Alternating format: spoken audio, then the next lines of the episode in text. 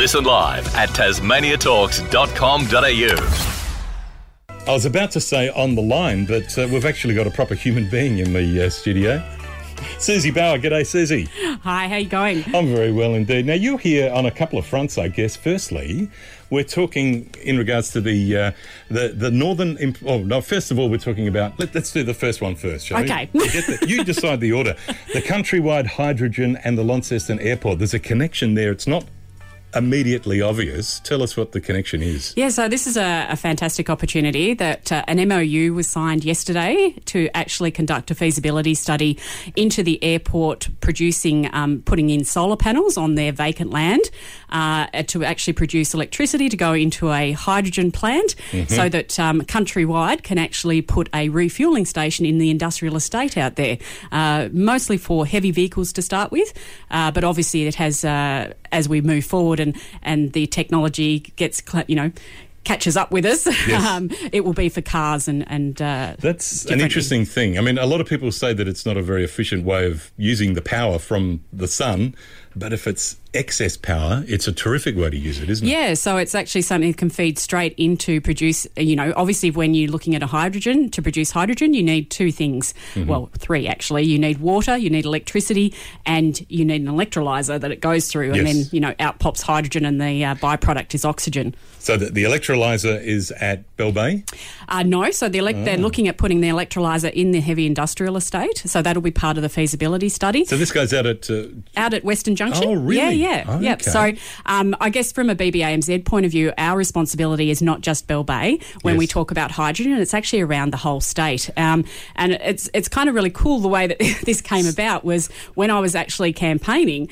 Um, I had a fair bit to do with Shane at the airport, and I got to know what his vision was for the airport and around, especially around green. Uh, ambitions, I guess, for, for the for a regional airport because you know they are the uh, the best regional airport in Australia for a reason, and Yeah, he wants to keep that title, obviously. So he had these grand plans, and um, and because I have my hydrogen connections, I was able to hook the two up, get them uh, all together. and That's get a- them together. I was looking at this uh, originally and thinking, where does the connection come Yeah. in? So that's how it is. That's the connection. So, so the idea in a nutshell is you get the you get the electricity from vacant land at the airport, which must remain vacant, obviously, because So because putting it's an solar airport. panels on. Yep. So and that then that then I guess or half of that ends up being turned into hydrogen from electricity, it'll from feed. electrician. it'll feed into the the yeah, And, there then you take other the uses. hydrogen to Bell Bay. No, no, no. So the hydrogen will actually stay in the industrial estate as a refueling station. Okay. Um, so that your heavy transport, so trucks will be able to refuel there. Oh, right. Um, and we'll be able to convert, you know, start getting some hydrogen trucks on the road Yes. in Tassie, which is exactly what we want. What an amazing thing. Yeah. What an amazing thing.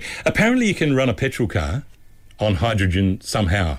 I'm not sure what has to happen to the hydrogen, but if it can be done reasonably straightforwardly without too many losses in the system, Yeah. I guess, is what the what it Yeah, comes well, down to. There are The- hydrogen vehicles around. The Um, market for that would be absolutely huge because Yeah. it would mean, I mean, it would probably still make your car more expensive to run than an electric car. But if you don't do a lot of miles in your car, you may still be better off keeping your old car and running it on some sort of weird hydrogen mixed. I'm giving you ideas, aren't I? Yeah. And, I? and if you go away and do something with these ideas, a lot of people will benefit from this. Yeah.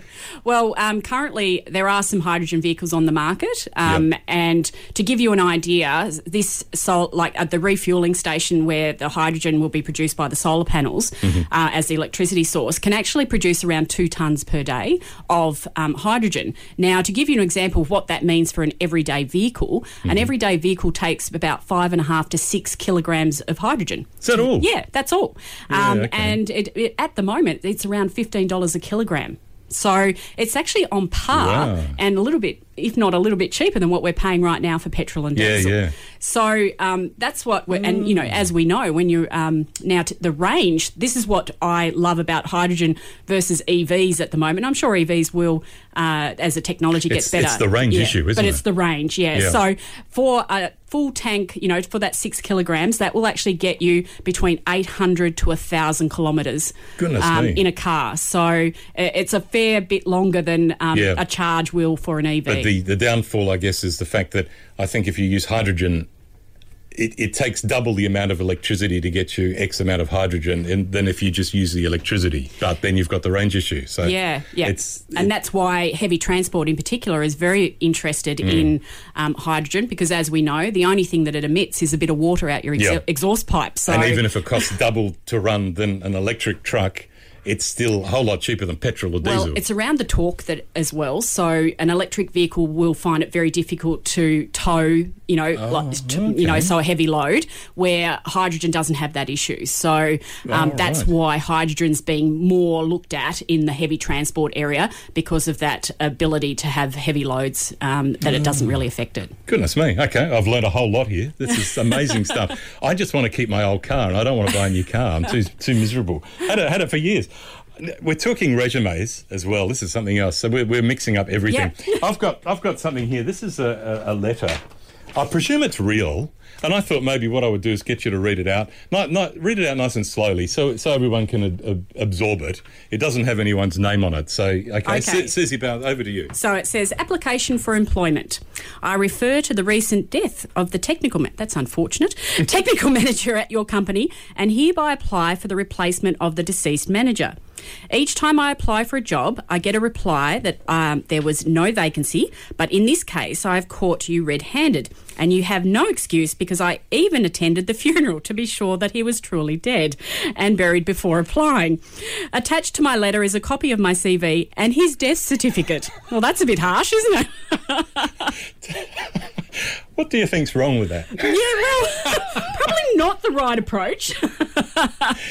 Have you ever seen anything like that in your life? Uh, no, I haven't. No, no, not not quite. Um, you'd see you'd see a lot of people make mistakes with resumes, though. Yeah, we do. Um, and but the thing we find with a lot of um, school age um, uh, people as well, though, is that they actually don't know what their skill base is and yeah, what those transferable okay. skills are. Mm-hmm. So, you know, you'll talk to a 15 year old and, and you'll say, What skills have you got? And they'll go, Oh, nothing. You know, yeah. I've got, I don't know anything. No, don't do anything. And then you start to dig a little bit deeper and you go, Well, I, I noticed that, um, uh, do you play football? Oh, yeah, no, no, I play football that's a team sport. Yeah. Oh, yeah, yeah, yeah. Oh, so you've got oh, good right. team skill, you know. And when you actually start pointing some of these things out to young people, they go, oh, hang on, I've got more skills than I thought I. Yep. And that's then the basis that you can start with their resume. I knew someone you know? years ago that. Uh, they didn't think they knew anything, but yeah. they knew everything about computers. And yeah. people would take their computers to him and say, "What the hell's going on with this?" And he'd pull it to bits and fix it, and it was done. And you yeah. think, hmm, "Okay, you could make money out of this." You know? Yeah, definitely. We had one guy that um, you know kept telling us, "No, he didn't do anything, didn't do anything." I said, "What do you do on weekends?" You know, hmm. oh well, mum and dad have got this old car in the backyard, and I tinker with that. You know, I take it apart, put it together, and I'm like, have you ever thought you may you might want to look at it being a car mechanic? No, no, I never really thought of that. Mm. You know, so it's really opening up opportunities. Get paid to do uh, something you like. Yeah, exactly. That's all you have to do sometimes. Work yeah. out what you know.